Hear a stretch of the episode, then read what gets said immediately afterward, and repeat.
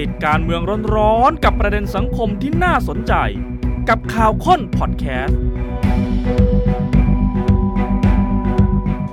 สวัสดีครับสวัสดีค่ะต้อนรับคุณผู้ชมเข้าสู่ข่าวค้นคนข่าวกับผมวราวิชิตมณีครับนลินสิทธิ์คำพันธ์ค่ะเมื่อวานนี้ที่สภาผู้แทนราษฎรเสนอยติด่วนด้วยวาจาจะเพิ่ม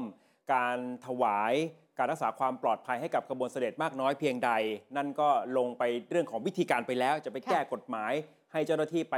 ปรับอย่างไรก็ว่ากันไปเนี่ยนะครับ แต่วันนี้ข่าวค้นคนข่าวอยากจะชวนวิเคราะห์ในมุมทางการเมือง ที่จริงเมื่อวานเราก็ชี้เป้าให้เห็นจากนักวิเคราะห์บางท่านไปแล้วอืมว่าระวังปมขบวนเสด็จ มันจะกลายเป็นอุบัติเหตุในทางการเมืองกับรัฐบาลพักเพื่อไทย แล้วอุบัติเหตุที่ว่านี้ถ้าถามว่ามันจะไปไกลได้มากแค่ไหนนะคะ ไม่บอกแล้วกันว่าเลขเปอร์เซ็นต์เท่าไหร่ตอบไม่ได้จริง ๆ แต่ไปไกลถึงเก้าอี้นายก คือมันไม่ใช่เรื่องนี้เรื่องเดียวหรอกอืมต้องยอมรับว่ามันก็อาจจะมีหลากหลายเหตุผลผสมปนเปกันค่ะใช่ไหมทั้งเรื่องเออถ้าผลงานของรัฐบาลอืมมันยังไม่เข้าเป้าค่ะมันก็อาจจะมีน้ำหนักมากพออาที่จะทำให้เกิดความเปลี่ยนแปลง กับ 2 อย่าลืม สัปดาห์หน้า อดีตนายกทักษิณกลับกลับ้าบนไปอยู่ที่บ้านจันทร์สองล่าแล้ว มันจะเกิดปรากฏการณ์มีนายกหลายคน คือแน่นอนนายกตามกฎหมายของประเทศไทยมีคนเดียว ค่ะ แต่ในทางความรู้สึกในแง่ของอำนาจนำที่แท้จริงเนี่ยอืม อยู่ที่ทำเนียบรัฐบาล หรือจะอยู่ที่บ้านจันทร์สองล่า อันนี้น่าคิดแล้ว แล้วใครใหญ่กว่ากันล่ะคะ นี่คือคำถามในทางการเมือง คือจะบอกว่าไอ้ที่เอ่อกำลังจะเป็นประเด็นในอนาคตค่ะเนี้ยมันคงไม่ใช่เรื่องใดเรื่องหนึ่ง อืม แต่มันผสมผสานปนเปกันหรือไม่ โดยมีเรื่องขบวนเสด็จ ซึ่งถือว่าเป็นเรื่องใหม่ในรอบสัปดาห์ เป็นตัวเร่งเข้าเป็นมาตัวจบซ้ำเติมอืมพอดีอ่าใครเครื่องรวนที่จะชวนวิเคราะห์กัน แน่นอนมุมหนึ่งบรรดานักเคลื่อนไหวทางการเมือง อาจจะถูกประนามพักก้าวไกลอาจจะถูกกล่าวหา ในทางการเมืองว่าอยู่เบื้องหลังคนกลุ่มนี้ไหมอืมอืมฟังดูเหมือนว่าเนี่ยนัก เคลื่อนไหวจะเพลียงพล้ำได้บทเรียนไป เพราะว่าเหมือนใช้วิธีการไม่เหมาะสม ทัวร์จะไปลงทางพักนั้นก้าวไกลก็เอ๊ะที่ผ่านมาเคยไปค่ะประกัน แต่ลืมคิดไปหรือเปล่าว่าคนที่ตกที่นั่งลำบากเช่นเดียวกันสำหรับเรื่องนี้ คือรัฐบาลพักเพื่อไทยที่นำโดยนายกเศรษฐา รัฐบาลต้องควบคุมสถานการณ์ของประเทศให้อยู่ได้โดยสงบไม่ให้ครับมีเหตุการณ์ไม่คาดฝันเกิดขึ้น ปรากฏว่ารัฐบาลอาจจะเจอภาวะเครื่องรวน ในขณะที่จังหวะเดียวกันพักอื่นเป็นยังไงเครื่องๆปรากฏว่าได้ซีนได้แสงค่ะ จากเพื่อไทยคงโดนถล่มเหมือนกันแต่เออคันอื่นๆล่ะคะ ภูมิใจไทยก็ดีอ่านู่นรวมไทยสร้างชาติก็ดีอืมก้าวไกลก็ยังคงยึดมั่นในค่ะอุดมการณ์ของตัวเองอืมฉะนั้นก็อาจจะมองได้ว่าก็ยังคงรักษาฐานอ๋อเสียงของตัวเองได้จากเรื่องนี้ รถก็ไม่ได้วิ่งนอกเลนนะ ภูมิใจไทยใครโดดเด่นที่สุดณนาทีนี้ คุณชาดาคุณะชาดาไทยเศรษฐ์อืมรวมไทยสร้างชาติคือเจ้าของยติเมื่อวานนี้อืมนะครับ ซึ่งเป็นภาพตัวแทนของคนที่ลุกขึ้นมาใช่บอกกับสังคมว่า สภาจะต้องแก้ปัญหาอะไรบางอย่าง ไม่ได้มีส่วนไหนเลยที่เกี่ยวข้องกับรัฐบาลพักเพื่อไทย นั่นนะสิคือเวลาพูดถึงคำว่ารัฐบาลเนี่ยขอแยกเฉพาะความเป็นแกนนำคือพรรคค่ะเพื่อไทย และโดยเฉพาะอย่างยิ่งนายกรัฐมนตรี พูดง่าย ๆ ก็คือเพื่อไทย action อะไรครับกับเรื่องปมขบวนเสด็จบ้าง เดี๋ยวไล่วิเคราะห์กันไป อย่างที่ค่ะบอกว่าเมื่อวานผมก็คุยกับนักวิเคราะห์หลายคน ก็เห็นตรงกันมองว่าท่านนายกเศรษฐาเนี่ยณขณะนี้ถือว่า เป็นเอ่อน่าเป็นห่วงอืมๆในแง่ของสถานการณ์ที่มันเข้ามาซ้ำเติมอะไรหลาย ๆ อย่าง จากเดิมที่เรื่องของผลงานที่ผ่านมา 6 เดือน นั่นก็เป็นเรื่องที่หนักหนาสาหัสอยู่แล้วค่ะในการที่จะเข็นออกมาให้ได้ ถึงขั้นมีคำที่ท่านอาจจะเอ่อพูดถึงอำนาจของตัวเองที่มันจะยังไม่พอก็ตาม เนี่ยอาจจะเป็นสัญญาณก็ได้นะ แล้วเดี๋ยวมันก็จะมีเรื่องเนี่ยอดีตนายกทักษิณค่ะ พักโทษใช่ไหมครับอืมแล้วก็มามีเรื่องขบวนเสด็จซ้ำเข้าไปอีก วันที่เท่าไหร่คะ จะครบ 6 เดือนเป๊ะๆของการบริหารตั้งแต่ท่านนายกขึ้นมานั่งเก้าอี้ก็เนี่ย22กุมภา22อีกไม่กี่วันเนาะหกเดือนเนี่ยมันเลยจุดที่เอ่อจะมาพูดเรื่อง 90 วัน 100 วันแรกแหละ หรือจะมาขอเวลาหน่อยมันคงไม่หใช่กแล้เดืวแหอาจละจะถูก แรงกดดันมากขึ้นอืมว่าต้องมีผลงานที่เป็นชิ้นเป็นอัน โอเคถามสิ่งที่ว่าทำแล้วมีไหมที่รัฐบาลพยายามจะทำค่ะมันก็อาจจะใช้ได้ในระยะเวลาหนึ่งในช่วงแรกๆใช่ไหมครับอืมแต่พอหลังจากนั้นเนี่ยพอมันต้องรอออกดอกออกผลน่ะคำถามแบบนี้มันก็จะมีมากขึ้น ชิ้นใหญ่ๆเมกะโปรเจกต์อืมยังไม่เห็นที่มันได้รับผลกระทบกันคนทั่วทั้งประเทศอยู่ตรงไหนเหรอ ครับนำมาสู่คำถามต่อมาอ้าวแล้วสรุปมีอำนาจจริงไหมล่ะ สั่งการใครได้จริงหรือเปล่า แล้วเดี๋ยวตั้งแต่สัปดาห์หน้าเป็นต้นไปค่ะที่จริงคำถามนี้ในทางการเมืองก็มีมาก่อนหน้านี้แล้วแหละอืมโดยเฉพาะตั้งแต่คุณแพทองทานขึ้นเป็นหัวหน้าพักเพื่อไทยคนใหม่ค่ะว่าตกลงประเทศไทยวันนี้มีนายกกี่คนกันแน่ แล้วเดี๋ยวคุณทักษิณจะออกจากโรงพยาบาลตำรวจอืมนับไปสี่อ้าวกลายเป็นมากกว่าสองแล้วเหรอครับคะคือแน่นอนภาพที่ท่านนายกเศรษฐาพยายามจะทำงานค่ะอย่างหนักในแง่ของความตั้งใจเนี่ยอ่ามีมีเต็มร้อย แต่ภาพที่เห็นเหล่านั้นเนี่ยมันจะแปลมาเป็นผลงานให้คนมองเห็นได้ชัดเจนได้อย่างไร ณ ตอนนี้เนี่ยงานชัดๆ แบบรูปธรรม เนื้อเน้นๆ งานใหญ่ ๆ งานไม่ออก อืม ที่ออกมาเนี่ยคือ action การให้สัมภาษณ์ การลงพื้นที่การสั่งการ แต่ดอกผลของมันไม่เห็นจริง เช่น วันนี้ประชุม digital wallet ๆ ค่ะโอ้โห ผิดคาดมาก อืมนึกว่าจะเดินหน้าได้แล้ว นึกว่าฟันธงออกมาแถลง เออไปตั้ง กรรมการเพื่อจะค่ะ ไปศึกษา อ่าความเห็นของกฤษฎีกาและก็ปปช จะได้ป้องกันใช่ การทุจริต ขอเวลาอีกตั้ง 30 วัน อืม แล้วก็ยังไม่มีคำตอบว่าจะเริ่มแจกได้เมื่อไหร่ นายกไปไหนมีแต่คนทวงถาม ใช่ว่าดิจิตอลวอลเล็ตราคาท่านเมื่อไหร่จะได้ท่านก็รู้ บอกว่าทำแน่ทำแน่ ครับ ท่านก็แต่ทราบดีว่าเมื่อไหร่มีไม่รู้มีกระแส เอ่อเรียกใช่ร้องเข้ามาที่รัฐบาลใช่ไหมครับ ค่าค่ะแรงอืม600 เป้าหมายแรก 400 ยังไม่ได้เห็น รอดูเมษานี้จะถึงหรือเปล่าอืมจะถึงทั้งหมดทุกจังหวัดเลยเหรอ และคำพูดของท่านเอง บางเรื่องอาจจะไม่นำไปสู่การปฏิบัติหรือเปล่าอืมอาจจะถูกอืมมองได้ว่าไม่ศักดิ์สิทธิ์หรือเปล่า เหมือนพูดแล้วมันหายไปใช่ไหมคะครับสั่งการราชการไป อ้าว ไม่เห็นเกิดอะไรขึ้น หรือ นอกเหนือจากการสั่งการจะมีอะไรสักอย่างไหมที่ท่านสามารถทำได้มากกว่าการให้สัมภาษณ์อืมอันนี้ยกตัวอย่างนะคะ ลองคิดเล่นๆว่า สมมุติว่าท่านเนี่ยสั่งให้แบงก์รัฐลดนำร่องไปก่อนลดดอกเบี้ยอืมนำร่องไปก่อน เพื่อที่ปลายทางจะเป็นการกดดันแบงก์พาณิชย์ หรือว่าแบงก์ชาติอะไรแบบนี้ได้ไหมคือแน่นอนการจะไปบอกให้คณะกรรมการนโยบายการเงินค่ะลดดอกเบี้ยไม่ได้ แทรกแซงไม่ได้อยู่แล้วเพเราราะว่าเข้าใจก็ทำงานอย่างเป็นอิสระใช่ไหมครับ แต่ใช่ว่า จะมีวิธีการไหนไหมที่จะทำให้นโยบายการเงินอืมกับนโยบายการคลังเนี่ยมันไปด้วยกันได้ก็ให้คืหลายคนแบงก์รัฐยังวิเคราะห์ทำก่อนคุณจำได้ไหมตอนที่ท่านนายกพูดถึงค่ะเรื่องตัวเลข ถ้าเหลือดอกเบี้ยสัก 2.25 มันก็อืมยังมีช่องอีกตั้งเยอะนะการไปพูดล็อกตัวเลขเนี่ยอีกด้านหนึ่งถ้ามองนะ มันยิ่งไปกดดันที่กรงงเออไม่ใช่กดดันให้ลดนะ กดดันให้ไม่ลดฮะเพราะถ้ากรงงลด ถ้าเป็นไปอย่างท่านพูดอย่างเงี้ยเหรอ ภาพมันจะเกิดว่าท่านสั่งได้ถูกต้อง โอ้คือถ้ามองกลับกัน อืมความอืมพยายามที่จะกดดัน อืมมันอาจจะยิ่งทำให้กรงงไม่สามารถที่จะเอ่อลดได้ ไม่งั้นเดี๋ยวจะถูกมองว่าทำตามคำสั่งของฝ่ายการเมือง มันมองได้หลายมุมเห็นไหม มันก็น่าเห็นใจท่านนะถ้าอย่างเอาแหนั้ละนน่ะ จริงอยู่เอ่อไอ้เอ่อมติกรงงล่าสุดค่ะเนี่ยมีเสียงแตกออกมาแล้วสองเสียง อืมแต่มันยังไม่สามารถที่จะทำให้ใช่ เอ่อมันยัง ลดดอกเบี้ยพลิกไม่ได้ได้ตามที่รัฐบาลต้องการอืมหรือเรื่องฝุ่น PM 2.5 นายกเรียกประชุมเมื่อไหร่ที่มีสถานการณ์เลวร้ายเรื่องฝุ่น นายกเรียกประชุมบอกคนนั้นเรามาสั่งการกัน แต่ผลผลิตออกมาเนี่ยก็ยังไม่เห็นอีกอยู่ดีครับในขณะจังหวะเวลาที่ณตอนนี้เนี่ยค่าฝุ่นมันเยอะมากไงคะ แล้วเราก็นึกภาพไปว่าสมมตินะ อันนี้สมมติจริง ๆนะคะ ถ้าเป็นอดีตนายกทักษิณชวนจินตนาการ นั่งเก้าอี้นายกอยู่ตอนเนี้ยเราจะได้เห็นภาพอะไรเทียบเคียงจากกรณีก่อนๆนะคือไปแล้วคือแยกเอา ไฟแดง เอาสไตล์การทำงานของใช่อดีตนายกทักษิณมาจินตนาการว่าถ้ามันเกิดเหตุการณ์แบบนี้นะ อืม อาจจะมีนายกไปยืนอยู่ตามสี่แยกใช่ใส่แมสไปจับรถนะ ควันดแล้วก็คันไหนควันดำจับจับจับเอออ่าพาตำรวจไปไปเรียกตั้งด่านกันำ เรียกประชุมตำรวจทั่วประเทศตั้งใช่ด่านจับ หรือใช้อำนาจสั่งปิดโรงงานปล่อยควันพิษ คือใช่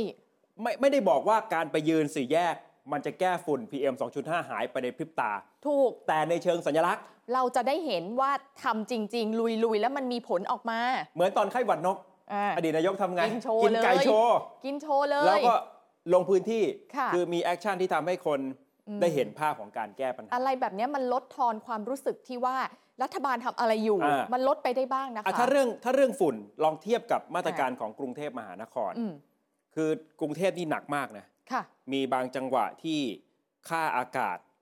AQI คุณภาพอากาศในกรุงเทพติดอันดับไม่เกินอันดับ 10 ของโลกอะแย่เราที่อสุด ยู่ที่เบอร์ 9 ใช่ คือท็อป 10 นะคะ เราอยู่เบอร์ 9 เช้าครับ วันนี้ที่ผ่านมานี่เอง แต่พอเย็น ๆ แล้วฝุ่นมันลดเราก็ถอยไปอันดับ 11 แต่ก็วิ่งอะไรอยู่แบบก็เนี้ยสูงอะยังถือว่าสูง สูงน่ากลัวเลย อืม กทม ผู้ว่าชัดชาติประกาศก่อนหน้านี้ว่าเอาละ15 16 work from home นะ ครับ ไม่ได้บังคับนะ แต่ว่าก็ช่วยกันหน่อยละกันโฆษกกทม คุณเอกวรัญญู อมรปาลบอกว่าขอความร่วมมือเนชั่นทีวีคือเขาเดินสายหาสื่อไงคะ มาหาเนชั่นทีวีก็บอกว่าเนชั่นทีวีช่วยหน่อยนะ ครับ พยากรณ์อากาศค่าฝุ่น PM 2.5 จะได้เป็นการแจ้งเตือนประชาชนหน่อย อืม เห็นไหมเขาก็พยายามให้ให้บอกเลยว่าเขตไหนค่าฝุ่นใช่ เท่าไหร่ยังไง คืออย่างเมื่อวานเนี่ย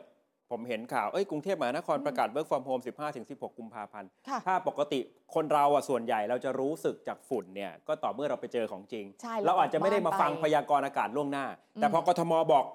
15-16 อ้าวพรุ่งนี้เยอะแสดงว่าแน่เลยฝุ่นจะเยอะใช่ค่ะ เราก็รู้สึกตัวขึ้นมาเสมือนกับเป็นมาตรการอืมเชิงรุกของกทม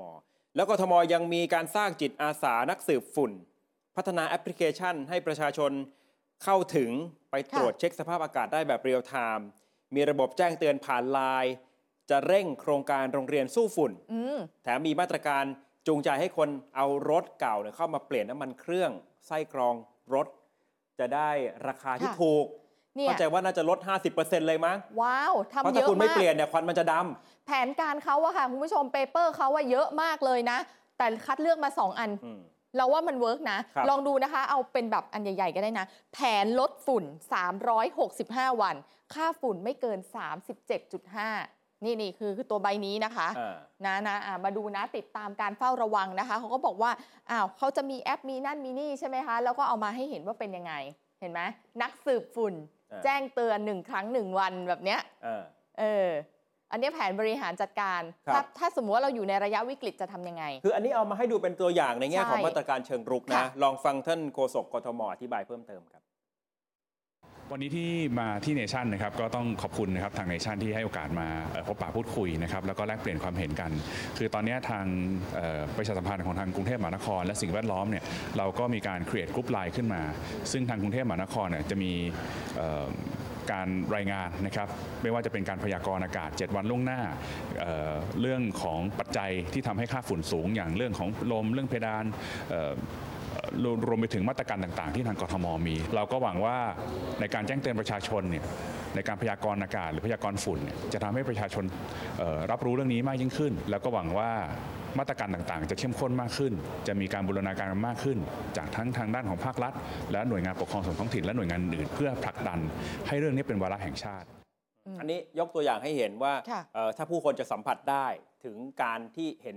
ชัดเป็นผลงานใช่เนี่ยแต่เข้าใจในมุมของกทมเนี่ยสเกลมันเล็กกว่าใช่ มันอาจจะเข้าถึงคนได้มากกว่า แต่นั่นแหละมันก็จะเป็นภาพจำในแง่ของผลงานรัฐบาลแต่ใช่มันไหมก็ครับเต็มที่ไงเออกทมพอก็เต็มที่ไงพอมีฝุ่นมาทีนึงก็ค่ะรัฐบาลก็จะโดน อันนี้เป็นทุกรัฐบาลอยู่แล้วเอ่อหลีกเลี่ยงไม่ได้ที่จะถูกวิจารณ์อยู่แล้วนะครับหรือกรณีที่ท่านนายกอาจจะไปเดินสายพบปะอืมพูดคุยกับนักธุรกิจ ทีนี้มันก็ต้องใช้เวลา คืออาจจะยังไม่ได้เห็นภาพที่ชัดเจน นักลงทุนรายไหนจะเข้ามา หรือถ้าตอบรับว่าจะเข้ามาแล้ว กว่ามันจะเห็นผลน่ะอืมกว่าจะเริ่มมาลงทุนจริง ๆ มีเม็ดเงินเข้ามาเนี่ย มันก็ต้องใช้เวลายกตัวอย่างไม่กับโปรเจกต์อย่าง Land Bridge โอ้โห สเกลงานมันใหญ่มากเลยอะเงินลงทุนมหาศาลน่ะเมื่อไหร่จะเริ่มเมื่อไหร่จะเสร็จนี่ต้องผ่านพ้นรัฐบาลชุดนี้นะคะครับอีกหลายรัฐบาลเลยด้วยซ้ำจริง ๆ คือเข้าใจท่าน แต่เพียงแต่ว่าผลลัพธ์ที่เราจะได้เห็นได้แตะต้องมันน่ะมันยังอีกนานไงอืม เพราะฉะนั้นอืมมันพอมันจะตีมาเป็นผลงานในเวลานี้ มันก็บมันอกก็ยังไม่ไม่ได้ได้ แม้ว่าจะพูดได้ว่าวันนี้ค่ะจะมีอะไรนักลงทุนรายไหนอืมจะเข้ามา มองในข้อจำกัดอันนี้ก็เห็นใจนะ อันนี้ก็หนักอีกเพราะว่าจงๆรัฐบาลตั้งมาช้าไปกระทบค่ะกับการจัดทำงบประมาณของปี 67อืมตอนนี้ใช้แต่งบประจำไปก่อนใช่นะงบลงทุนใหม่ ๆ ยังไม่สามารถจะทำได้ เพราะว่ายังไม่ผ่านสภานู่นนะรอเดือนพฤษภาคม มันคือกลางปีเลยนะมันก็เลยยังไปเอ่อ สร้างอืมเศรษฐกิจจากงบประมาณที่เป็นใช่กลไกของภาครัฐเนี่ยยังไม่ได้ คือถ้าท่านมีตังค์มีงบเนี่ยเราครับอาจจะได้เห็นอะไรไปแล้วไงแต่พังเอิญว่ามันไม่มีไงใช่แถมอ่ามมาเจอเรื่องที่ไม่มีใครอยากให้เกิดขึ้น หนักเลย แต่ว่าค่ะมองในทางการเมืองแล้ว มันมีคนที่ได้มีคนที่เสียนะอืมอืมไม่ได้แปลว่าเหตุการณ์นี้ถูกเซตขึ้นมาเพื่อการเมืองนะอ๋อไม่แต่ใช่เมื่อเกิดแล้วค่ะอยู่ที่ว่าใครจะแสดง ออกในทิศทางไหนที่เป็นประโยชน์ในทางการเมือง คือเรากับวัดตัวเองว่าได้ผลที่ได้ในใช่ทางการเมืองเนี่ยถ้าเทียบกันระหว่างพรรคการเมืองคนอื่นๆนะคะ เพื่อไทยอะคือน้อยไงมันก็เลยกลายเป็นว่าเราเห็นบทสัมภาษณ์มุมมองทางความคิดว่าคิดเห็นยังไงกับเหตุการณ์ที่เกิดขึ้นอืมแต่ action ผลลัพธ์หลังจากนั้นเนี่ยกลายเป็นพรรคอื่น ๆ ที่ได้ไปมากกว่า เช่น รวมไทยสร้างชาติคืออมเจ้าของยติค่ะ ถกในสภาเมื่อวานอืมภูมิใจไทยร่วมเอ่อ ถกแถลงในสภาเมื่อวานด้วย ใช่ แล้วก็มีภาพของคุณชาดาไทยเศษอืมลุกขึ้นมาซัดฝ่ายตรงข้ามเลยจริงคุณจังมีเบื้องหลังรุนแรงนะประชาธิปัตย์แม้ว่าจะค่ะเป็นฝ่ายค้าน แต่ก็นำเสนอยติด่วนด้วยวาจาอืมเมื่อวานให้สภาค่ะได้มาพูดคุยกันไปด้วย ก็อย่างน้อยๆเนี่ยเห็นเนี่ยสามพักเนี่ยอืมช่วงชิงคะแนนในจังหวะนี้ไปหมด รัฐบาลพรรคเพื่อไทยกลายเป็นเป้า คืออย่างที่บอกว่า สุดท้ายแล้วมันเป็นโจทย์ย้อนกลับไปที่รัฐบาลว่าควรจะต้องไปปรับแก้กฎหมายไหมอืมเพิ่มโทษทางอาญาไหมหรือว่าในแง่ของการเอ่อปฏิบัติงานของเจ้าหน้าที่ปัญหามันอยู่ตรงไหน มันก็คือปัญหาของรัฐบาลที่จะต้องไปเพิ่มมาตรการใช่การถวายความปลอดภัยให้มากขึ้น เพราะว่าไม่ว่าเราจะพูดถึงหน่วยงานไหนจะต้องมาทำงานในหน้าที่นี้แต่รัฐบาลคือผู้ควบคุมดูแลไงครับจนกระทั่งที่นายกรัฐมนตรีท่านไปปาฐกถาในเวทีจุดเปลี่ยนค่ะ พลังงานไทย แล้วประโยคนี้มันน่าถอดรหัสเหลือเกินคุณนรินทร์ครับ เรื่องอำนาจที่ไม่มีอยู่จริงอย่างนั้นน่ะเหรอ คือก็ไม่แน่ใจบริบทที่ค่ะท่านนายกพยายามจะพูดเนี่ยเออมันมันสะท้อนความรู้สึกภายในอย่างไรอืมแต่ว่าพอมันแปลออกมาเนี่ยมันแปลได้จริงประหลาดใจว่าขอบเขตอำนาจที่ผมมีอืมส่วนใหญ่เป็นเรื่องที่ผมไม่มีอำนาจๆ ลองฟังไหมลองฟังฟังเองก่อนดีกว่าได้นะ ลองค่ะฟังนายกรัฐมนตรีดูครับเรื่องของโครงสร้างพื้นฐานเรื่องของการที่เราได้รับรับการสปอร์ตเรื่องของค่าแรงขั้นต่ำเรื่องของการที่ทำให้ ease of doing business ได้เนี่ยนะครับบางคนพูดง่าย จริง ๆ แล้วพูดง่ายนะครับ เมื่อกี้ผมก็พูดไปแล้วว่า จริง ๆ แล้วเนี่ยมีมีผู้สื่อข่าวหลายท่านถามผม บอกว่าสิ่งที่ประหลาดใจมากที่สุดของการเป็นนายกรัฐมนตรีคืออะไร ผมบอกบอกว่า the amount of power I have but most of the time the lack of it นะครับมันมีกลไกในการบริหารจัดการแผ่นดินเยอะนะครับ เป็นกลไกที่เราต้องการความสมัครสมานสามัคคี เป็นกลไกที่เราต้องการการร่วมมือของทุกๆฝ่าย เป็นกลไกที่เราจะต้องการสร้างบรรยากาศที่ดีสำหรับการพูดคุยกันในเรื่องที่เราเห็นต่าง นะครับ อันนี้ไม่ได้มาว่าข้อการเมืองครับ เป็นเรื่องของการลงทุนนะครับไม่เป็นเรื่องของแลนด์บริดจ์เรื่องของการอัปเกรดสนามบินอะไรต่างๆนานาก็ตามทีอะนี่คือถ้อยแถลงค่ะของนายกรัฐมนตรี ถ้าตีความจากประโยคนี้เอ่อท่านกำลังมองว่าตัวท่านเองไม่ได้มีอำนาจจริงหรือไม่ ก็นั่นน่ะสิและยังจะมามีตัวแปรเพิ่มความร้ายแรงเข้าไปอีกที่ผู้คนจะมองเข้าไป หมายถึงความร้ายแรงของสถานการณ์กับตัวท่านนายกครับนะคะ ว่าแย่แล้วนะ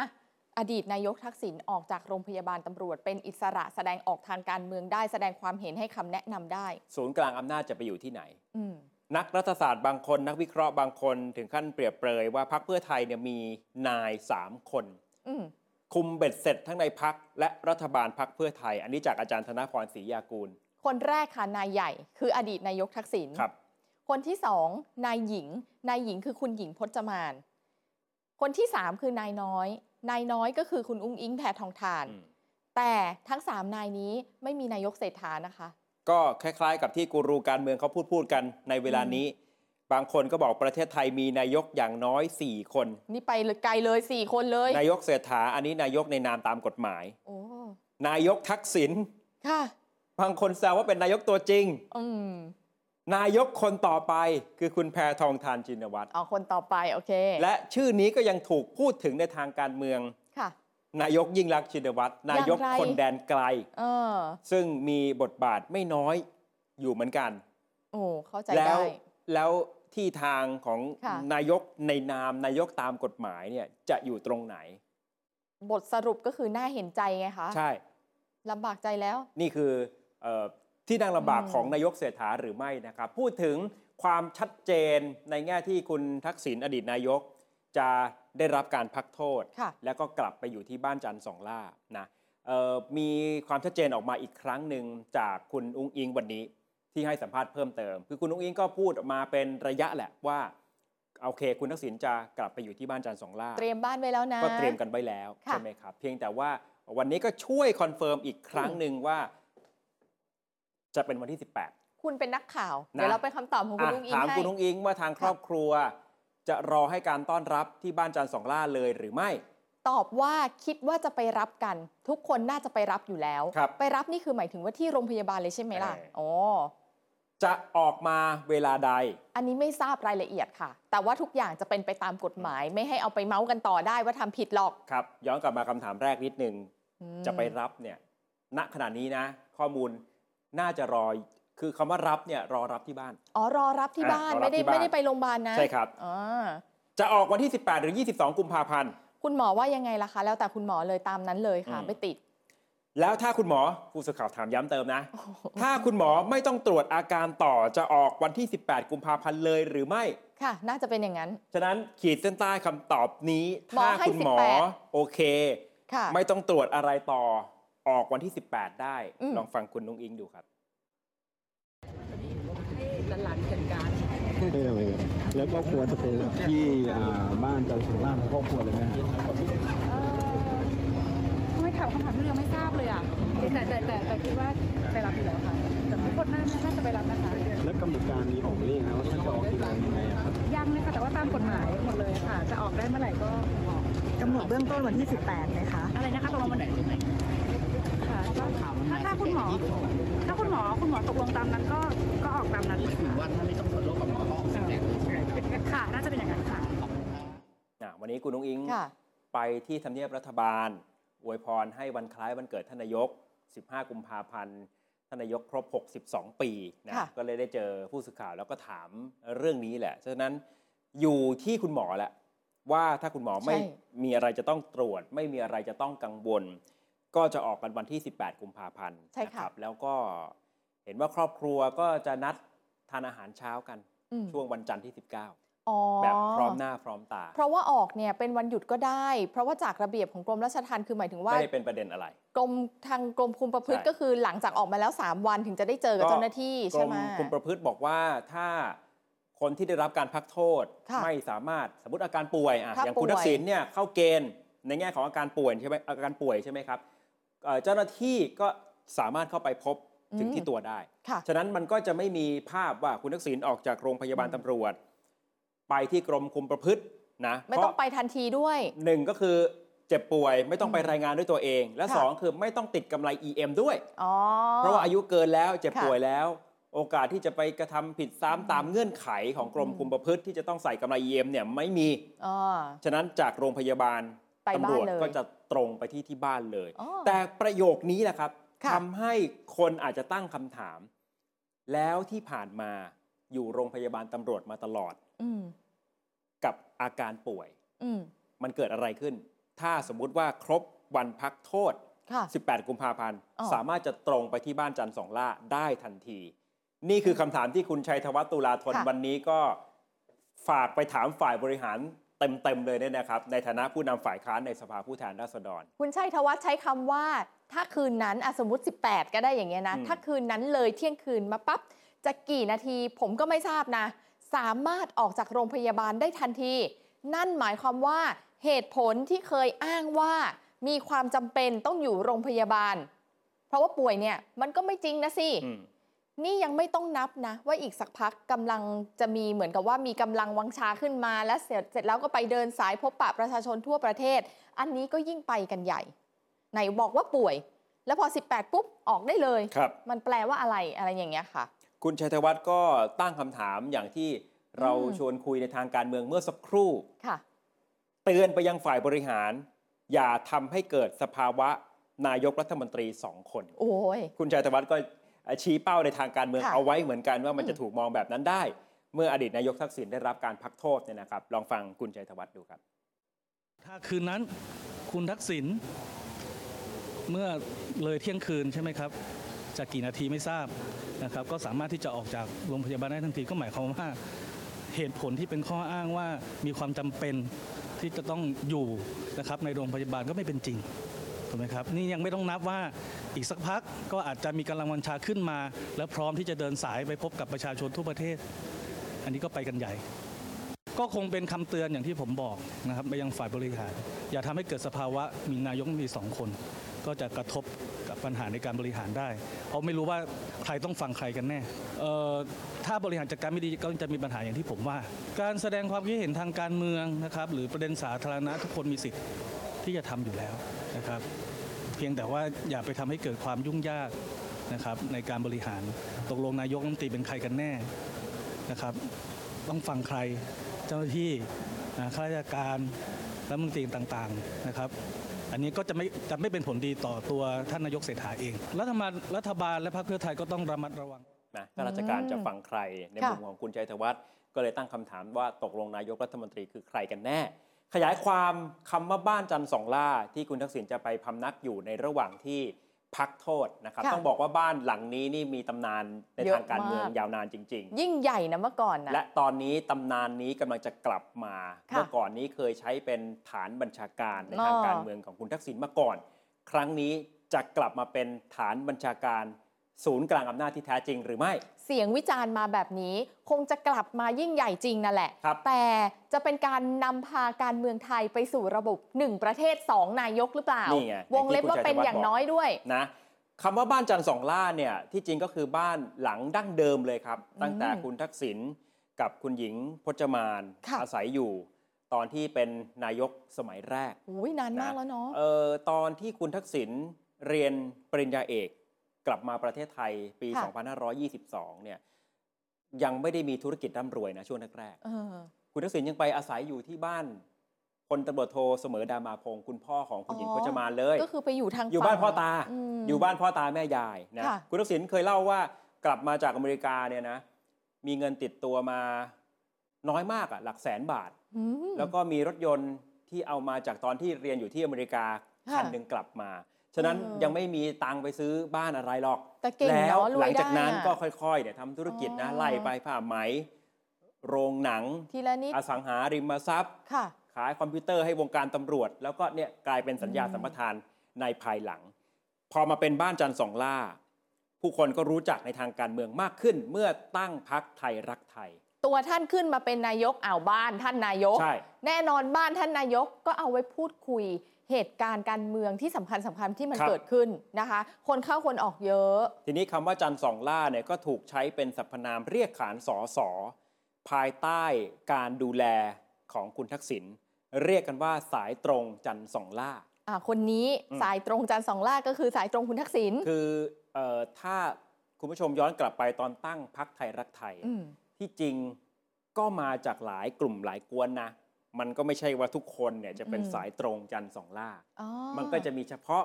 กลุ่มค่ะที่ตรงจริงๆกับคุณทักษิณเพราะว่าสายอื่นเนี่ยก็มีก็อาจจะไปตรงกับสายอื่น ถ้ายกตัวอย่างตอนที่คุณทักษิณชวนป๋าเหนาะมาแบบเนี้ยค่ะก็จะขึ้นตรงกับป๋าเหนาะใช่ไหมอ่าเพียงแต่ว่าจะอยู่ใน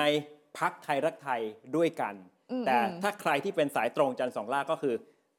ตรงกับบ้านใหญ่จริง ๆ เหมือนมีหลายซุ้มอะไรแบบใช่เนี้ยครับเนาะบ้านหลังนี้เคยมีบทบาท ในระดับเวทีนานาชาติมาแล้ว ค่ะ เป็นสถานที่รับรองผู้นำระดับโลกมาแล้วอย่างน้อยๆสองคน อื้อหือ จอร์จ H.W. Bush ผู้ลูกนะอ่า อดีตประธานาธิบดีสหรัฐคนที่ 41 เคยมาเยือนแล้วบ้านหลังมานี้เยือนไทยแล้วก็ไปที่บ้านจันทร์ส่องหล้าด้วย อดีตประธานาธิบดีบิลคลินตันก็ค่ะ เคยมาแล้วเหมือนกัน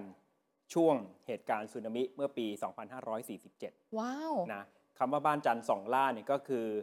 บ้านที่อยู่ย่านจรัญสนิทวงศ์ ใช่ค่ะนะครับบ้านจันทร์สองล่าเคยตกเป็นข่าวดังมาก ๆ กับเหตุการณ์ที่มีความพยายามจะลอบสังหารคุณทักษิณ 24 สิงหาคม 49 ครับ คาร์บอมอยู่ตรงแยกบางพลัด อืม ซึ่งห่างจากบ้านหลังนี้เนี่ยไม่ถึง 1 กิโลเมตร คือใกล้มาก ๆ นะคะ แล้วจุดที่เกิดเหตุเป็นจุดที่รถของคุณทักษิณขบวนรถเนี่ยจะต้องผ่านทุก ๆ เช้าด้วย อืมโอ้โห น่ากลัวมากจริง แต่ว่าภายหลังเนี่ยก็มาอืม พบว่าทหารช่วยราชการ กอรมนๆค่ะที่อยู่ภายใต้การดูแลของพลเอกพันลบปิ่นมณีรองผอรมนในเวลานั้นอ่าซึ่งจริง ๆพลเอกพันลบเนี่ยทำงานใกล้ชิดคุณทักษิณเขาพอเป็นคนโอ้ของคนพลเอกพันลบอืมที่เป็นคนขับรถมาจอดตรงนั้นเนี่ยเออเลยมีเสียงวิจารณ์ไง นี่แหละคือที่มาของคำว่าคาร์บอมบ์ หรือว่าคาร์บองกันแน่อ๋อ เหมือนเซตในทางการเมืองขึ้นมา นี่มันไม่ใช่คาร์บอมบ์แล้วมันคือคาร์บอง เพราะอย่าลืมว่าช่วงเวลา 24 สิงหาคม 2549 เนี่ยประเด็นในทางการเมืองเวลานั้นกำลังดุเดือดกำลังเครียดใช่ไหม เพราะหลังจากนั้น 1 เดือนคุณทักษิณก็ถูกรัฐประหารอ๋อนะครับ ทีนี้ถ้าคุณทักษิณกลับมาค่ะอยู่ที่บ้านจันทร์ส่องหล้าอีกครั้งหนึ่งก็มีข่าวช่วงปลายเดือนนี้ค่ะ จะมีอดีตผู้นำบางท่าน แวะเวียนไปที่บ้านจันทร์สองล่า บอกได้เลยอดีตนายกคุณเซนถ้าเป็นแบบนั้นนะ อาจจะทำให้ทำเนียบรัฐบาลเงียบเหงาหรือเปล่า เพราะว่าเทไปที่บ้านจันทร์สองล่าซึ่อย่างเงี้ยเหรอก็โอเคแหละท่านนายกอดีตนายกคุณเซนท่านไม่ได้เป็นนายกแล้วค่ะฉะนั้นถ้าท่านจะมาแล้วท่านจะไปเยี่ยมที่บ้านจันทร์สองล่าเนี่ยมาได้ก็ไม่ได้แปลกอะไรก็ถือว่าเป็นอดีตผู้นำเอาจริงเขาก็มีความสนิทชิดเชื้อกันอยู่นะ เพราะถ้าย้อนกลับไปภาพวันที่ค่ะ5สิงหาคมที่กัมพูชานะครับเอออดีตนายกทักษิณอดีตนายกยิ่งลักษณ์ไปร่วมฉลองอืมวันคล้ายวันเกิด อดีตนายกคุณเซนค่ะครบรอบ 72 ปีอืมซึ่งจริงๆนะเป็นจังหวะที่คุณทักษิณเคยบอกว่าจะกลับประเทศไทยก่อนหน้านั้นจำได้ไหมแล้วเขาก็เลื่อนไง ช่วงเวลาเดียวบอกันกเลว่ายป่วยแล้วก็ต้องใช่เลื่อนกลับประเทศไทย แต่ก็มีภาพจังหวะที่ไปเยือนที่บ้านพักของอดีตนายกคุณเซน แล้วก็ไปนอนค้างที่บ้านพักของอดีต นายกคุณเซนด้วยใช่ค่ะนะคือความสัมพันธ์สองท่านนี่โอ้โหแนบแน่นคนะรั้งหนึ่งจำได้ไหมยุครัฐบาลโอ้คุณอภิสิทธิ์อะคุณทักษิณเคยได้รับการแต่งตั้งให้เป็นที่ปรึกษาของรัฐบาลกัมพูชามาแล้วนะโอ้แล้วก็ทำให้เกิดกระทบเป็นความสัมพันธ์ระหว่างค่ะประเทศเลยอะเพราะว่าอดีตผู้นำไทยไปเป็นที่ปรึกษาเออให้ทางกัมพูชามันก็ดูแปลกแล้วเอ่อรัฐบาลคุณอภิสิทธิ์กับความสัมพันธ์ กับกัมพูชาก็ไม่ค่อยดีด้วยอืมนะครับ นี่คือตำนานบ้านจันทร์สองล่ารอดูจะกลับมาเป็นศูนย์บัญชาการในทางการเมืองอีกหรือไม่ๆค่ะคนจะวิ่งเข้าหาที่ทำเนียบ หรือจะวิ่งไปที่บ้านจันทร์สองล่าอืมมากกว่ากันนะทีนี้โดยรวมแล้วทั้งหมดเนี่ยทำไมถึง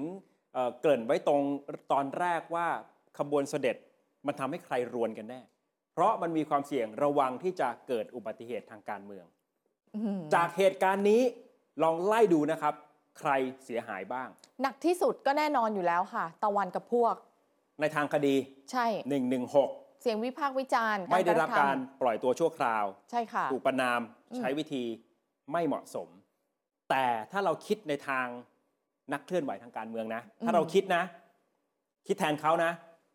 ประเด็นนี้กลายเป็นประเด็นสาธารณะขึ้นมาอ๋อก็ใช่ก็ถูก แม้ว่าจะถูกอืมดำเนินคดีก็ตาม ก็เหมือนกับหลาย ๆ เรื่องที่เคยถูกดำเนินคดี1นึ ใช่แล้ว1นึก็เป็นประเด็นที่ทำให้สังคมถกเถียงกันต้องแก้ไหมต้องนิรโทษไหมแม้ว่าจะไปปลุกพลังที่ไม่เห็นด้วยขึ้นมาก็ตาม อาจจะเป็นสิ่งที่ต้องการอยู่แล้วอแต่ย่างมันนี้หรือเปถูล่ากหยิบขึ้นมาพูดในทางสังคมแล้ว แต่พอคดีมาปุ๊บก็หนักจริงๆนั่นแหละอะก้าวไกลล่ะ ถูกจ้องถล่มไงคะ ถูกเอามาโยงกัน แต่ถามว่าจะกระทบกับฐานเสียงที่มีอยู่แล้วของก้าวไกลไหมครับอาจจะไม่เท่าไหร่ นะคะแนนนิยมอาจจะไม่ตกมากอืมเพราะว่าเขายืนยันในสิทธิเสรีภาพ คือเขาก็มีเส้นของอุดมการณ์ของเขาที่เขายังคงที่คงวาอยู่ที่เดิมอะฉะนั้นในมุมนี้พักก้าวไกลอ่าถ้าถ้าในทางการเมืองใช่ก็ไม่ได้เสียหายอะไรไม่ซักขนาดนั้นใช่เพราะว่าก้าวไกลก็บอกว่าถ้าคุณดำเนินคดีตามกฎหมายอะเราก็มามาครับว่ากันแต่เราก็ต้องเปิดพื้นที่ปลอดภัยให้คุยกันด้วยแบบเนี้ยค่ะ ส่วนพักทางฝากฝั่งอนุรักษ์นิยม มีตัวตนกับเรื่องนี้ขึ้นมา จริง รวมไทยสร้างชาติค่ะ นะเอ่อผลงานในรัฐบาลเนี่ยที่ผ่านมา 6 เดือนอะนะ คือถ้าจะมุมในมองในมุมค่ะ ที่มีใครเป็นรัฐมนตรีในรัฐบาลชุดนี้ เงียบ ว่าการอุตสาหกรรม ช่วยคลัง ช่วยเกษตร ไม่มีบนหน้าสื่อเลย ท่านว่าการพลังงานอย่างคุณพีรพันธ์มีคุณพีเนี่ยแหละค่ะ อะอาจจะมีกรณีการสั่งใช่ ลดราคาพลังงาน คือเขาว่าสี่เก้าอี้แต่ สามเก้าอี้แรกเนี่ยเงียบ แต่ก็มองได้ว่าเงียบใช่ตอนเนี้ยมีอยู่คนเดียวคือโอ้คุณนี่ผพีมเกือบลืมไปแล้วนะ ท่านประหลัดใช่ไหมกฤษดา ใช่ไหมคะเป็นรัฐมนตรีช่วยคลัง หายไหมหายไหม คือโดยความที่สไตล์การอ่าเป็นประหลัดอะอาจจะไม่ได้ออกมา action ให้เห็นเออคือท่านอาจจะทำงานอยู่เบื้องหลังนะ แต่ไม่ออกเราก็ไม่สื่อรู้หรอกไงเพียงแต่เราก็ไม่ว่าโอเคอืมเอ่อในแง่ของภาพที่คนจะจดจำว่าใครมีผลงานอะไรค่ะต้องบอกว่าไม่ได้ชัดมากนะแต่พอมาเป็นเรื่องนี้ปุ๊บอืมเด่นเลยโดดเด่นขึ้นมาค่ะ ภูมิใจไทย คุณชาดาไงคะชัดเจน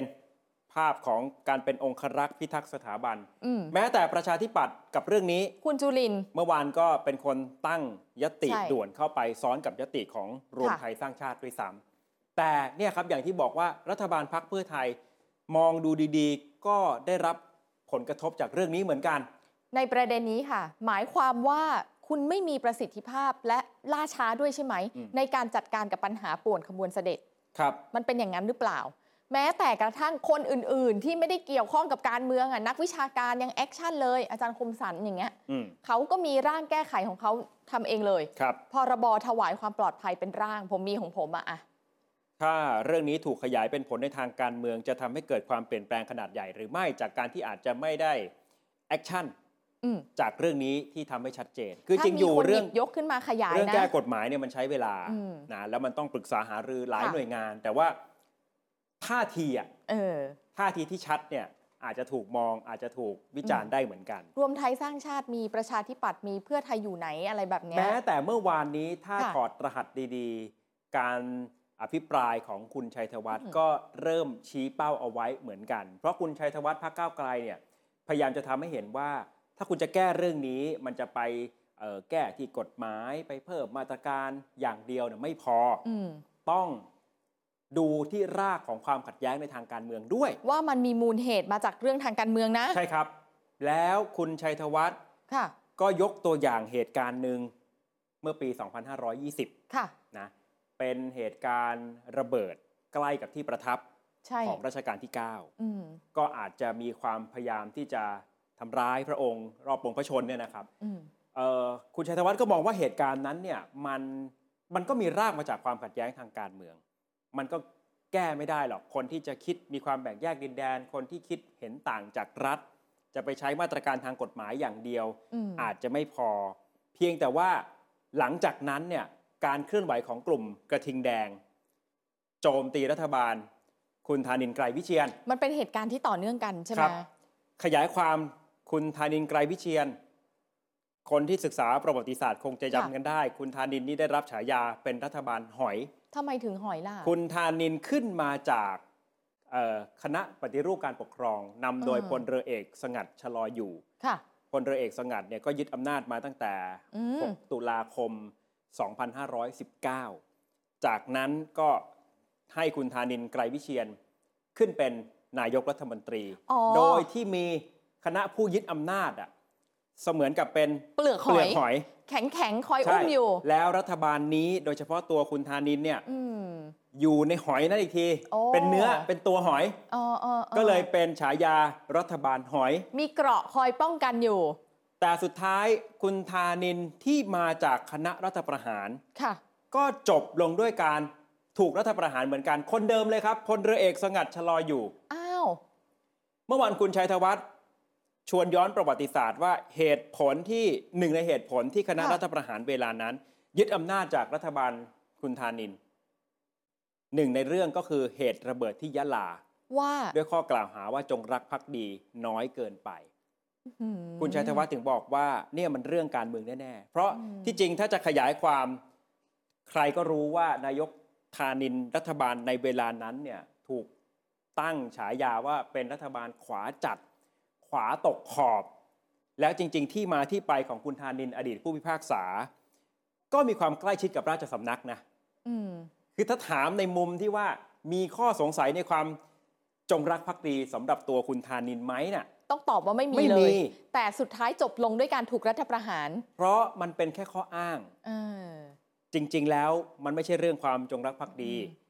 มันเป็นเรื่องการเมืองอืมนี่สิ่งที่คุณชัยธวัฒน์ พยายามจะชี้ให้เห็นว่าค่ะมันจะต้องแก้ด้วยการเมืองอือืใช่ไหมครับ แม้แต่คนที่เคยได้รับเอ่อได้ถูกขนานนามว่าขวาจัดปราบปรามคอมมิวนิสต์อย่างเด็ดขาดมากที่สุดยุคหนึ่งเนี่ยนะ ยังโดนแบบนี้จน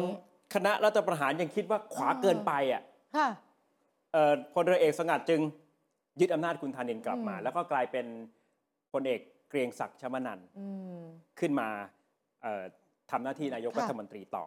นะครับ นี่คือชเอ่อนัยยะจากคุณชัยธวัฒน์อีกคนหนึ่งที่เมื่อวานนี้ข่าวค้นคนข่าวเราก็นำเสนอไปแล้ว ผมคุยกับอาจารย์สุขุมนวลสกุล ก็อาจารย์สุขุมผ่านมาเยอะนะ ผ่านมาสถานการณ์เพราะเพราะฉะนั้นมันทำให้ท่านเวลามองเนี่ยท่านมองเป็นภาพใหญ่อะคืออาจารย์เชื่อมโยง มันต่อเนื่องต่อเนื่องอ่าต่อเนื่องกัน อาจารย์ตั้งข้อสังเกตเริ่มจากสวอ่าซึ่งเป็นขั้วอำนาจเก่าค่ะ จำได้ใช่ไหมในรายชื่อสวที่ลงชื่อเพื่อจะขอเปิดอภิปรายรัฐบาลเนี่ย เป็นสวที่โหวตนายกเศรษฐามาเองกับมือ ใช่ ฉะนั้นสวที่โหวตนายกเศรษฐามาจากขั้วอำนาจไหนล่ะ เก่าอะขั้วอำนาจเก่าที่โยงกับใคร ขออ่าเปิดอภิปรายค่ะตั้งคำถามเรื่องดิจิทัลวอลเล็ตเออทีนี้ดิจิทัลวอลเล็ตมันอาจจะ ไม่สามารถที่จะถ้าพูดตรงๆ ก็คือไม่สามารถเผด็จศึกได้ทันทีอะ หมายถึงว่าไม่สามารถที่จะโค่นรัฐบาลล้มรัฐได้บาลได้เออไม่มันนะไม่แรงพอ และอาจารย์สุขุมยังตั้งข้อสังเกต จังหวะเดียวกันก็มีลุงคนหนึ่งปรากฏตัวขึ้นมา ใจบันดาลแรง ผมก็ถามอาจารย์สุขุมต่ออาจารย์ วันนี้ผมชวนอาจารย์มาคุยเรื่องขบวนอืมเสด็จ แล้วมันเกี่ยวอะไรกับเรื่องสวเปิดอภิปราย ค่ะ การปรากฏตัวของลุงขั้วอำนาจเก่า เอออาจารย์ก็บอกว่าก็ไอเรื่องที่คิดว่าจะใช้เนี่ยมันอาจจะยืดหยุ่นได้ อืม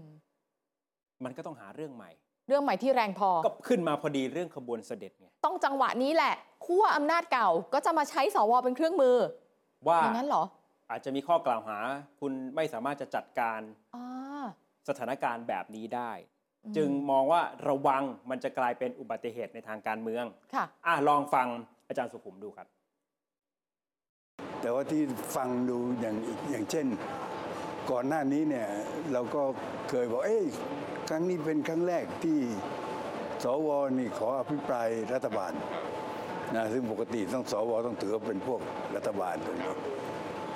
คราวนี้ก็ถามว่าสวมีฤทธิ์มีเดชอะไร ก็ในสวเองก็ตอบว่าถ้ามันยังไม่หมดเดือนพฤษภาก็ยังมีฤทธิ์อยู่ตรงนี้ มันก็เลยมีความรู้สึกว่าอ้าว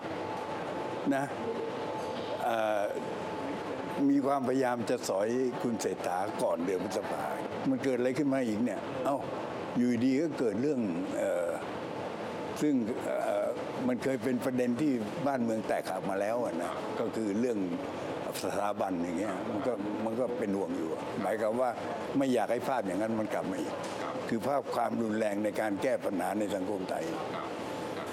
มันจะให้ความขัดแย้งซึ่งมันทำท่าจะมันท่าจะหายไปจากความ ความคิดของคนแล้วเนี่ยมันกลับมาอีก ผมน่ะมันรู้สึกว่าบ้านเมืองมันมีปัญหา มันมันจะเริ่มมีปัญหา เมื่อสวขออภิปรายรัฐบาล สวชุดนี้เอ่อมีอำนาจในการโหวตนายกถึงเดือนพฤษภา แต่ในเวลาเดียวกันมันก็ผิดสังเกตอีกที่ที่ว่าผู้นำเก่าที่ลุงคนหนึ่งไงเนี่ยลุงป้อมอะอ่ากลับพูดว่า เอ้ย ไม่ได้ไปไหนนะยังอยู่นะ แล้วก็เหมือนก็พร้อมที่จะเข้ามารับหน้าที่อะไรตรงเนี้ยนะเพราะฉะนั้นมันดูมันขานกองกันเหมือนกับว่า นี่นี่จากคนนอกดูเข้าไป สวกำลังพยายามจะผลักให้สอ่าให้นายนายกหลุด มีการปลุกเร้าเรื่องเรื่องโดยเฉพาะอย่างยิ่งเรื่องที่เป็นเรื่องที่กระทบกระเทือนใจคนมากที่สุดก็คือเรื่องสถาบันก็เกิดเรื่องนี้ขึ้นมา แสดงให้เห็นว่ารัฐบาลชุดนี้ทำไม่ได้ ทำไม่ได้ยังไม่เป็นไรยังไม่เท่าไหร่นะ ไม่ทำนี่คือสิ่งที่อาจารย์สุขุมเตือนไว้ว่าค่ะระวังจะถูกใช้เป็นเรื่องที่มาโจมตีรัฐบาลอืมคือความอันตรายของกระแสขบวนเสด็จนี่แหละ จะกลายเป็นอุบัติเหตุทางการเมืองแบบที่คาดไม่ถึงได้เหมือนกันหรือเปล่า เหมือนที่คุณชัยธวัฒน์ค่ะชวนย้อนประวัติศาสตร์ว่าคุณธานินน่ะยังเคยถูกรัฐประหารเลยด้วยเหตุผล ทางการเมือง และเอาเรื่องความจงรักภักดีมากล่าวอ้าง แล้วปลายทางมันจะอยู่ที่ตรงไหนอะมันจะเออสั่นคลอนเก้าอี้นายกใช่ไหมนั่นแหละที่ครับอุ้ยนะเอาทีนี้ย้อนกลับมาเรื่องค่ะเออการเคลื่อนไหวของนักเคลื่อนไหวทั้งหลายว่าค่ะจริง ๆ แล้วเขาต้องการอะไรอืมถ้าอยากจะวิเคราะห์ในทางความคิดเนี่ยเราก็พูดคุยกับอาจารย์พันศักดิ์อาภาขจรครับผู้เชี่ยวชาญด้านเทคโนโลยีการสื่อสาร และนักวิชาการอิสระ อาจารย์พันศักดิ์พยายามหาต้นตอของพฤติกรรม hardcore อืม เกิดมาจากไหนกันแน่ เกิดมาจากไหนพอจะมีตัวอย่างที่เปรียบเทียบกันได้ไหม มีโมเดลไหมนะคะ อาจารย์แยกย่อยเป็นหัวข้อหัวข้อค่ะ ไล่ตามไปเลยนะคะ อาจารย์บอกว่าลักษณะพื้นฐานของกลุ่มนี้ที่จะมีพฤติกรรม hardcore เนี่ยเป็นเยาวชน หรือเป็นผู้ใหญ่ที่อายุน้อยๆหน่อยนะ แล้วก็มีการรับรู้และมีประสบการณ์ทางการเมือง ในช่วงเวลาที่สั้น หมายความว่าเขาอาจจะไม่ได้ผ่านหลาย ๆ ห่วงเวลาการเปลี่ยนแปลงทางการเมืองมาก่อนอืม โดยที่อาศัยแรงขับดันค่ะ แรงขับดันนี้คือเกิดจากการเพาะเชื้อความคิดของผู้นำกลุ่มก้อน การเมือง บางกลุ่ม บางกลุ่ม ใส่เข้าไปครับโยงเหตุการณ์ที่เกิดขึ้นในอดีต เปรียบเทียบหรืออธิบายสถานการณ์ปัจจุบันให้มันเป็นเชิงลบอืมสร้างความไม่พอใจอยู่ข้างในคำเรียกตัวเอง เช่น พวกก้าวหน้าเดินไปข้างหน้าอืมฝ่ายประชาธิปไตยค่ะในขณะเดียวกันเรียกฝ่ายตรงข้าม พวกไดโนเสาร์พวกประเผด็จการ พวกศักดินา พวกอนุรักษ์นิยม หรืออาจจะใช้คำว่าสลิม คือแบ่งฝั่งออกจากกันอะใช่ไหมเนี่ยมันเป็นเป็นวิธีคิดแบบนี้อ๋อนะครับคำตั้งต้นบ้างค่ะ อาจารย์พันศักดิ์บอกคำตั้งต้น จะต้องพูดถึงเรื่องของความเท่าเทียมอะเราไม่ทนแล้วนะ กลุ่มยึด Wall Street ทางผู้ชมไปดูการเปรียบเทียบของกลุ่มนี้นะคะ Occupy Wall Street เนี่ยใช้หลักคิดเดียวกันนี้เลยครับมันเคยเกิดขึ้นในต่างประเทศ แล้วบทเรียนของมันก็มีอยู่ไม่ที่ว่าจะอเมริกายุโรปออสเตรเลีย อืมกลุ่มคนที่แสดงพฤติกรรมในลักษณะเดียวกันนี้เรียกกันว่า wokeที่เราเรียกกันว่า hardcore ครับ ทางนู้นเรียกว่า wokeความหมายคือผู้ตื่นรู้ในเรื่องความไม่เป็นธรรมและความไม่เท่าเทียมในสังคม อืมหรืออาจจะตีความตัวเองว่าเป็นพวกตาสว่างทางสังคม อืมแต่เจตนาเดิมเนี่ยคือทำให้โลกทำให้โลก ดีขึ้นสร้างความยุติธรรมยุติยุติธรรมให้กับโลก ซึ่งดีมีนะแนวคิดแบบนี้ เจตนาเนี่ยดีนะ แต่กลายเป็นว่ามันมีจุดหักเห มีความท้าทายค่ะเพราะพฤติกรรมประท้วงบางอย่าง มันได้เกินขอบเขตไป มันหมายถึงอาจจะกลายพันธุ์ หรือถูกแทรกแซงจากแนวคิดอ๋อที่เบี่ยงเบนไปจากเจตนาเดิม กลายเป็นการสร้างความเดือดร้อนลำคาญอืมกลายเป็นการคุกคามผู้ที่ไม่เห็นด้วยกับอุดมการณ์ของตน แล้วสุดท้ายก็จะมีคนออกมาต่อต้าน ผลสะท้อนกลับอ๋อในมุมของอาจารย์พันศักดิ์นะครับ ทีนี้พฤติกรรมนี้เนี่ยเกิดจากอะไรค่ะพฤติกรรมที่เอ่อถูกตั้งคำถาม กลุ่มเคลื่อนไหวกลุ่มโวกในต่างประเทศ เขาจะสร้างความเท่าเทียมเชิงอุดมคติ หรือถูกจัดเป็นแค่พวกป่วนสังคม มันจะเป็นคำถามและนิดว่าสเดียวรุปเองว่าคุณเป็นใครกันแน่ มันเส้นแบ่งมันแค่เนี้ยอืมหนึ่งก็คือต่อต้านคุณค่าดั้งเดิม แม้แต่การเคารพบุพการี สุดท้ายคุณจะถูกมองในแง่ลบนะสองคือใช้คำหยาบคายก้าวร้าวกับผู้คนที่ตั้งตนเป็นศัตรูอืมสามคือมองทุกสิ่งทุกอย่างรอบตัวด้วยความขุ่นเคืองใจ และก้าวร้าวอยู่เสมอ ต่อข้อ 4 ค่ะ ใช้ม็อบออนไลน์ การรุมถล่มออนไลน์ ความเห็นที่ไม่ตรงใจก็ไปรุมถล่มไป การรุมประชาทันโดยม็อบออนไลน์นี่แหละ ข้อ 5 นะคะ พฤติกรรมถัดมาคือไม่ชอบความประนีประนอม แล้วก็จะขาดความยืดหยุ่นด้วย ข้อ 6 ตั้งตัวขึ้นมา เป็นศัตรูกับองค์กร ทั้งตำรวจทหารข้าราชการ คล้ายๆกับว่าเขามองว่าองค์กรเหล่านี้คือนี่ไม่ได้ทำประโยชน์อะไรเลยใช่ไหมเนี่ยครับ แล้วก็เจ็ดเห็นว่าค่ะระบบทุนนิยม คือระบบที่เลวร้ายที่สุดที่มนุษย์สร้างขึ้นมา อืม สุดท้ายคือเรียกร้องให้ทำลาย เปลี่ยนชื่อ สิ่งก่อสร้างทางประวัติศาสตร์ที่พวกตนเชื่อว่าเป็นการส่งเสริม การกดขี่ข่มเหง และความไม่เท่าเทียม นี่เทียบเคียงให้นะคะกับกลุ่มโวกในวิต่างเคประราะห์เทศ ในเชิงพฤติกรรมขใช่องนักค่ะเคลื่อนไหวที่บางครั้งก็อาจจะไปละเมิดกฎหมาย อืม ไปสร้างความเดือดร้อนรำคาญมันมีพื้นฐานแนวคิดมาจากอะไร